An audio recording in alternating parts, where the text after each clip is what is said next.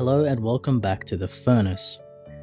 In the name of the Father, and of the Son, and of the Holy Spirit, Amen. There is one detail in today's Gospel that I invite you to ponder. This is Jesus' inaugural sermon in his hometown city of Nazareth, beginning the journey proper of Jesus' public ministry. He takes the scroll, opens the scroll where Isaiah says, The Spirit of the Lord is upon me, because he has anointed me to bring good news to the poor. When he puts the scroll down, notice that he has not said anything about the scroll yet, but Luke says that all eyes in the synagogue were fixed on him.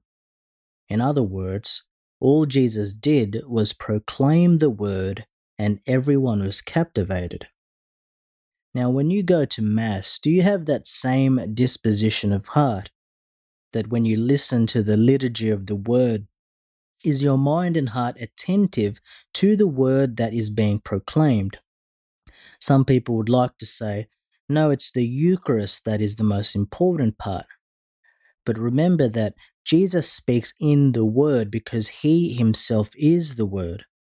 It is important, therefore, to adore the Lord not just through the Eucharist at Mass, but having a profound reverence for the Scriptures and the liturgy of the Word.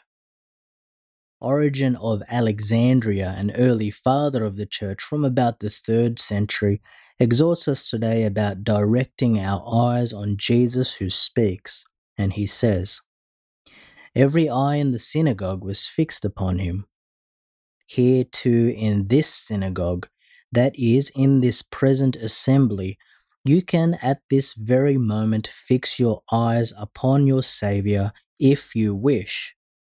Whenever you direct your inward gaze towards wisdom and truth and the contemplation of God's only Son, then your eyes are fixed upon Jesus.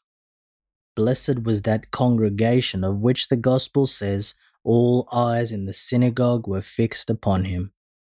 How I long for our own assembly to deserve the same testimony for all of you, catechumens as well as the faithful, men, women, children, to have your eyes, not those of the body but of the soul, turned toward Jesus.